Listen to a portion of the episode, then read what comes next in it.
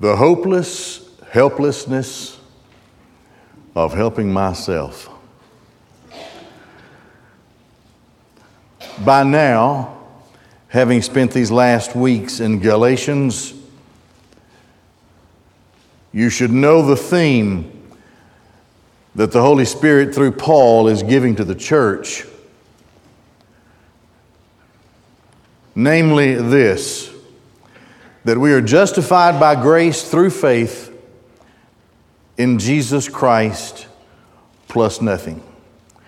We cannot do anything to prepare ourselves to be saved. We cannot do anything to help Jesus save us.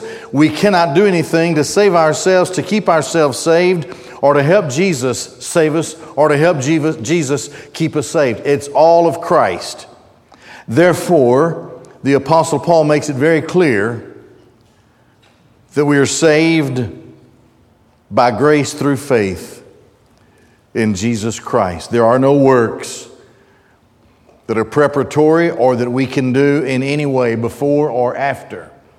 So we come to Galatians 4, and we're down in now verses 8 through 11, and we begin to see even more clearly how hopeless it is if we try to help ourselves in our salvation.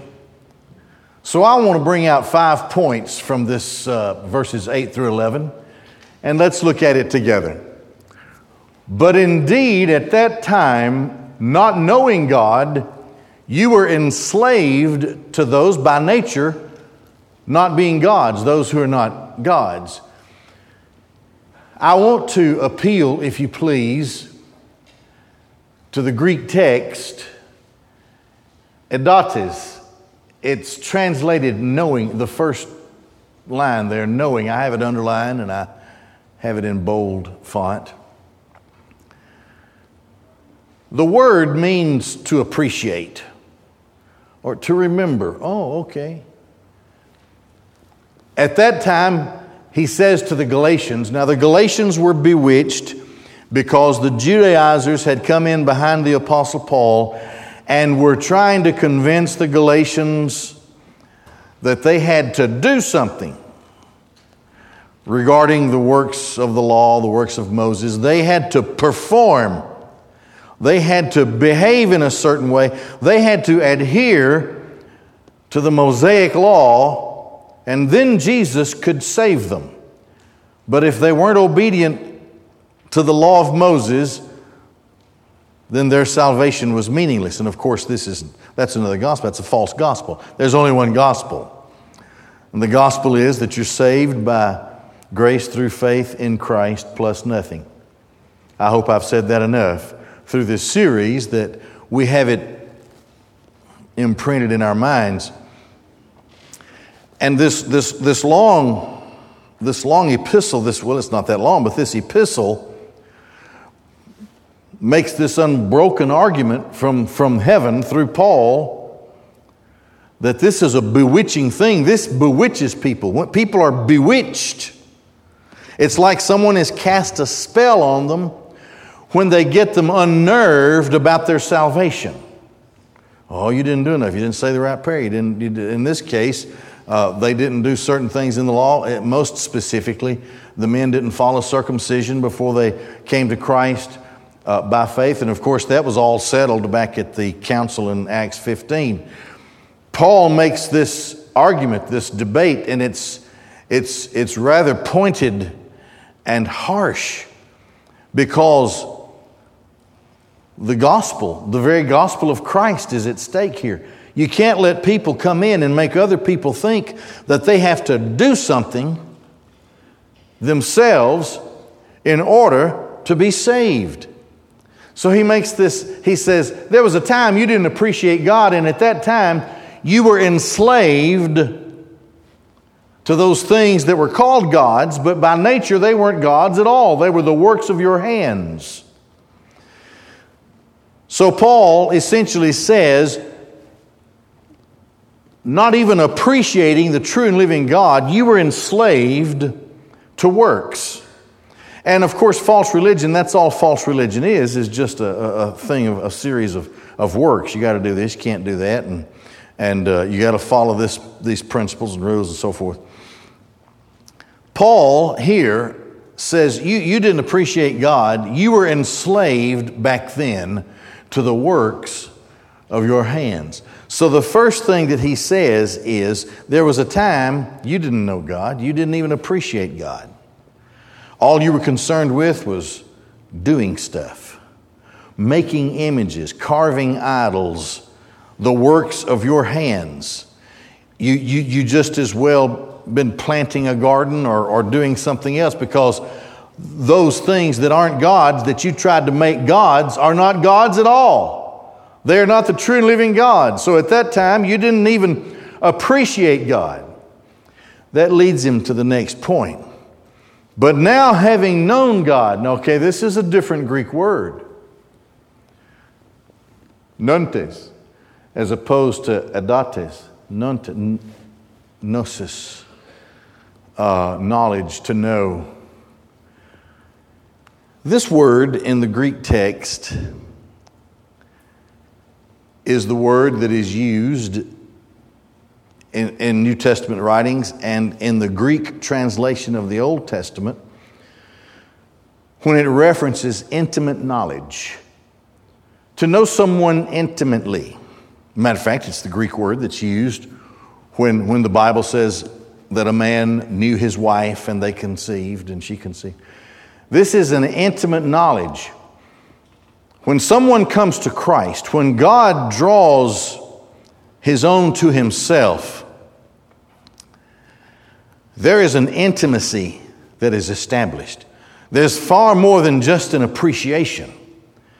There is an intimate relationship that a believer has with his God and Savior, Jesus Christ. So he says, But now having known God, and then he makes it theologically correct. He said, Actually, you were known by God. Now, that's the same root uh, here. It's, uh, it's gnosthentes for those who care. Um, but stay with me because this is an important theological point. Here's what Paul is saying. Now, in the Greek text up here, it's a, it's a participle, but it's, it's, it's in the aorist tense and it's in the passive voice. Here's what that means. If it's in the passive, that means that the subject was acted upon. The subject would be the believer in this case. The one who did the acting was God. God acted upon the believer. The believer didn't act upon God, God acted upon the believer. That's exactly what the phrase means. In the aorist tense, it means that it happened, it's done. Paul writes to Timothy in 2 Timothy, and he says, You know, it is according to the purpose of His grace that we are saved in Christ Jesus before the world ever began. Something that's very difficult to understand is it's followed up on in Hebrews 13, somewhere around in verse 20. He says, Now the God of peace, who raised up from the dead the great shepherd of the sheep, according to the blood of the eternal covenant. Jesus Christ in John's Gospel, John chapter 6, speaks of those to, of whom the Father has given to him. All that the Father has given to me will come to me, he says, and all who come to me, I will never, ever cast them out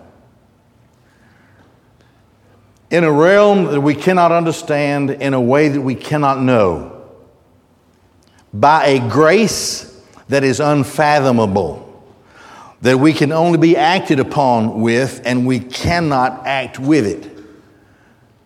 In this grace, God established His elect as a gift for his son before the world ever began. So Paul says, you know, you've known God intimately, but it wasn't until God had already known you. John, right, First John, he writes, He loved us before we loved Him. You can carry that on. He knew us before we knew Him. Paul writes to the Romans, he says, Nobody seeks after God. Nobody. He sought us. We didn't seek Him. He's the seeker. He comes after His own.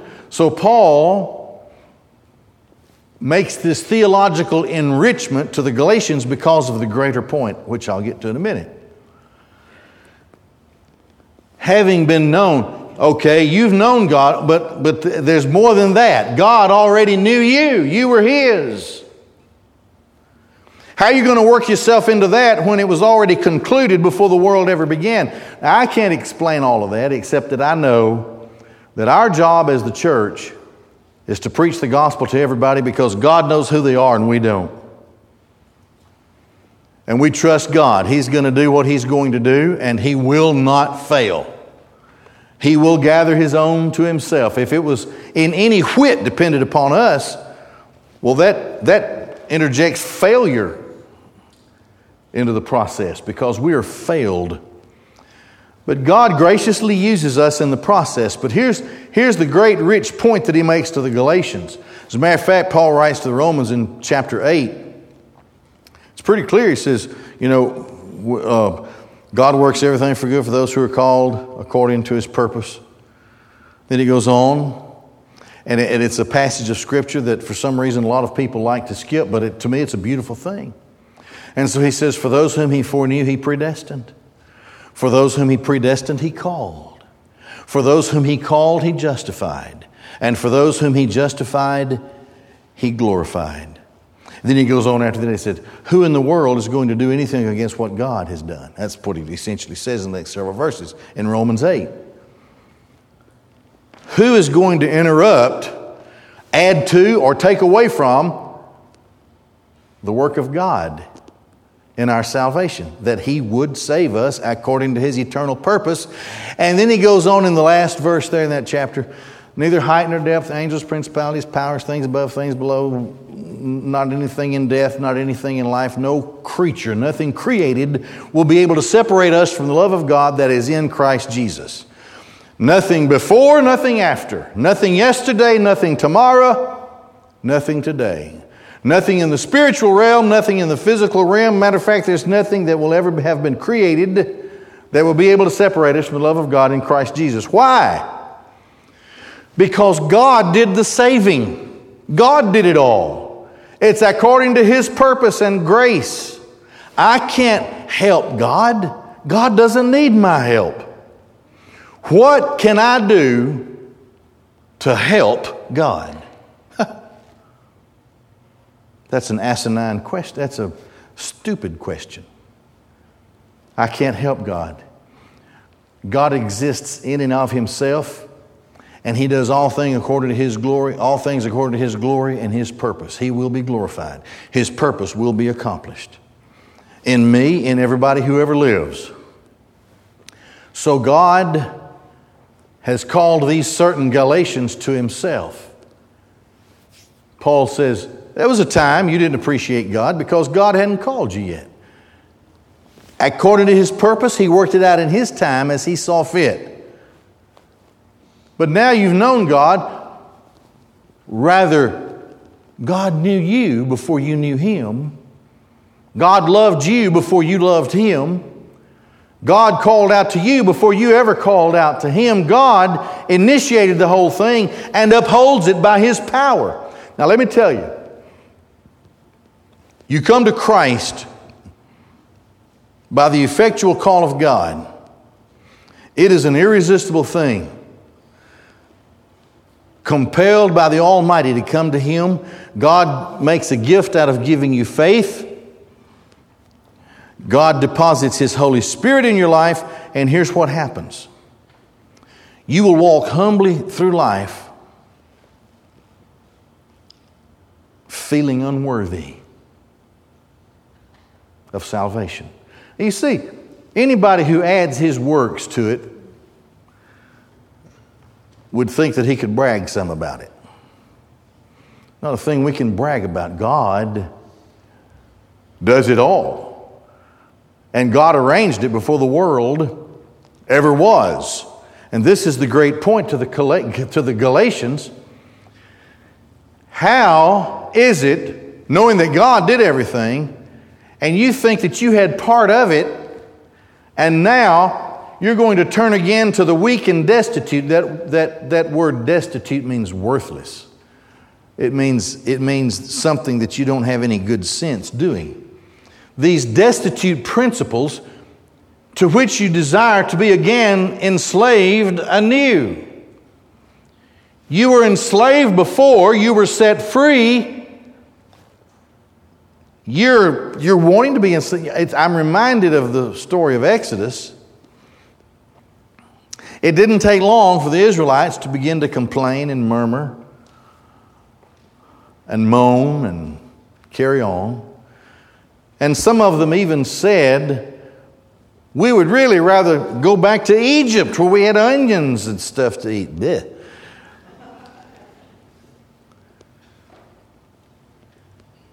What an affront that would be to God who had redeemed them and brought them out of their slavery. So he says, Is this really your desire to go back into your former slavery? Whenever someone gets caught up in that circle of works salvation, it will drive a person mad. You'll never do enough. You'll never find the right thing to do. You'll always be getting corrected by others who said, well, you halfway did it or you didn't do the right thing. There are always a new set of rules by charlatans who come in the side door and really just seek aggrandizement for themselves and nothing else. The Bible is replete with warnings about that, especially in the little book of Jude. Always confu- trying to confuse, trying to bewitch believers, sensitive believers who are sensitive about salvation. Here is the sensitivity of a real believer constantly sensitive to the fact that I'm totally unworthy. And but for Christ, who covered me with his righteousness, but for God, who sent his only Son to die for me as an atonement to justify me, to pay me out, and purchase me, to redeem me. But for that, I am totally and absolutely unworthy of this whole thing. And so I go through life humbly, thanking God, worshiping God, because He did for me what I could never do for myself. This is how I came to Christ with nothing. This is how I have remained with Christ with nothing but the power of Christ. Well, what else do I need? Paul in that Romans 8, after the passage that I quoted a few minutes ago, said, If God is for us, who can be against us? These bewitched, poor, silly, nonsensical, weak Galatians don't know what they're saying. Which brings Paul to his final point in this particular passage. You observe days and months and seasons and years. Those were the rituals, those were the Jewish calendar rituals, those things that you had to do stuff that you were required to do under the law of Moses. I fear for you, lest perhaps I have toiled for you in vain. Neither Paul nor any other person can judge the soul of someone else. Of course, we surrender that to the great judge, our Lord and Savior, Jesus Christ. With regard to being lost, the judgment of the great white throne. I cannot judge someone who at some point came to Christ, but I know what Paul is saying. I became a minister in actually 1976.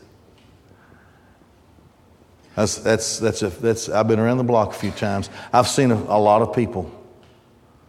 Man, I've seen them coming to the altar weeping and carrying on. I've seen, in, I've seen them in their homes tremble and beg and shout and cry and pray. And from time to time, I've seen many of those people back right where they were, doing the things that were not, as the old King James would say, not convenient to salvation. And you wonder. You wonder. Happens so many times because we're told our job is to cast the seed, to sow the seed, and we can't help the condition of the soil where it falls. Some of it falls in good soil and it makes its way up and it produces fruit. Those who do it, just like Paul, can never know. But I can understand his heart here. I see what you're doing. It looks like you're drifting back into your slavery. And I'm afraid for you, lest perhaps I have toiled for you in vain. When God convicts and calls a person to salvation by faith in his Son, it's, an, it's a clear and unmistakable thing, and the mightiest magnetic drawing that one could ever have sensed occurs in his life, and nothing, no thought of anything, stands between him and the one who is calling me and what he's calling me to, and what he has done for me in the process of that calling. That calling is so profound and so great, it makes a difference. God causes us to be born again, Peter says. Through regeneration, we're born again. And now, by repentance, we're not walking the same path anymore. We're going the other direction by the power of God. Doesn't mean that we're perfect. We're going to stumble and we still carry around this body of death in these present days. Thus, we are humbled before God constantly in our prayers saying, God, thank you. I'm so unworthy to know that you sent your son, for you have opened up my mind to the beauty of the gospel, which is a stumbling block to everybody else. But you've made it so clear to me. You have saved me. The book of Hebrews says that Christ, our great high priest, is in heaven keeping us saved. How could I do a better job of that than Jesus? I can't. My job is to walk humbly with God, to live in faith, and to follow Him. And I'll tell you, you get into the Word and get into prayer, and you'll know what the unction of God feels like in your life. You'll know it when you do something wrong and it is so grievous and heartbreaking to you. Through confession and repentance, to beg for forgiveness, the one who gave everything that I might be saved, to walk this life, to know that there just there's a life I don't fit in with anymore. There's a world that's not my home anymore. I'll just do the best I can do to follow and serve Christ because He has a purpose for me that will work itself out because the same, the same call of God that has saved me has called me not only just to salvation, but to good works. That's what Paul writes to the Ephesians. These things, and I, I don't even realize it when they work themselves out in my life. God is working His purpose out. He has given me gifts of the Spirit that I didn't even know were being displayed or used because now it's part of me and it's Christ in me working out His purpose in this life. To walk humbly with God, to be super sensitive to His, to his salvation and the path that He wants me to follow. You'll never mistake that call of God.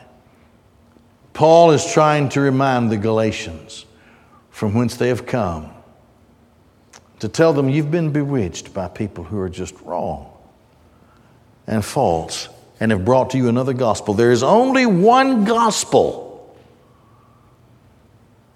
You come to Christ by faith, you just believe in Him. You believe what the Bible says, you believe the record about who He is, what He's done and what it means for you. It's by faith through the grace of God that you're saved in Christ Jesus, plus nothing. Plus nothing. Anything else? There's a difference between humility and enslavement. It's one thing to be humble in the presence of God for the rest of your life. It's another thing to be enslaved in such a way that you think you have to do something. You have to maintain your salvation. You have to work. You have to behave. You have to do this. God gives you a new life, a new birth, born again. Now the Bible becomes alive to you. You see, the Bible lives, but it only lives for those who have been born again. The Bible is otherwise meaningless. That's why I can't, I can't really fuss too much about people who laugh at and scoff at the scriptures. It's because they're spiritually dead, they can't help themselves. But when you're saved, the Bible lives. It walks with you, it talks to you, it guides you, strengthens you. And you can read the Bible all the way through and then read it all the way through again, and you'll get something different out of it every time something new and different. That's the life of a believer. Why would anybody want to live under slavery? Would you bow your heads and close your eyes? Jesus Christ is the Son of God, and He came into this world to save sinners. The scriptures are clear. If you will admit that you are a sinner, if you will believe in Jesus as the only Savior, and by confessing sin, call on Him to save you, for the Scriptures say, Whosoever shall call upon the name of the Lord shall be saved. God will save you. Come by faith, God will save you. There are three things everybody needs in his life. Number one, he needs to be saved. Only God can do that, and only you can know when God calls you. Number two, once saved,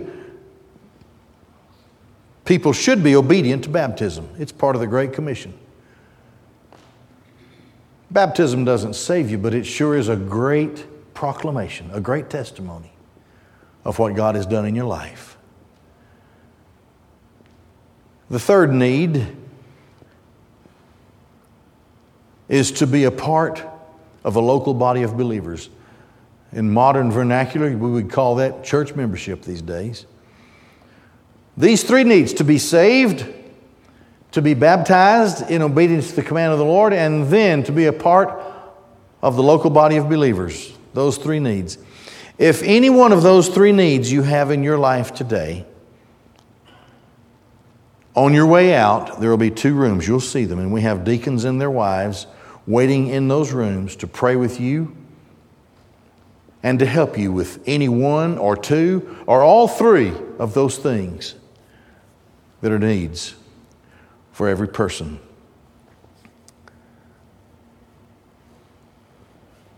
So as God speaks to you on your way out,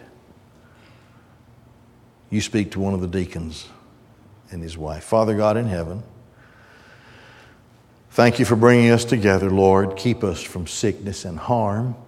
Bless our nation, O God. We are fractured and we are hurting. And we know that the only thing that can deliver us is the power of Christ in our lives, who doesn't divide, but who brings together. The Holy Spirit who unifies. Father, use the gospel. Help us to preach and teach, but God, more than anything, pour out your Holy Spirit to rescue us in these last days. Father, we pray for deliverance from sickness, from the plagues that we're threatened with. Keep us from harm and from sickness, from illness, and give us strength and resources to preach the gospel and to teach the Bible in these last days. In Jesus' name, amen. Before you go, I think there's a couple of announcements.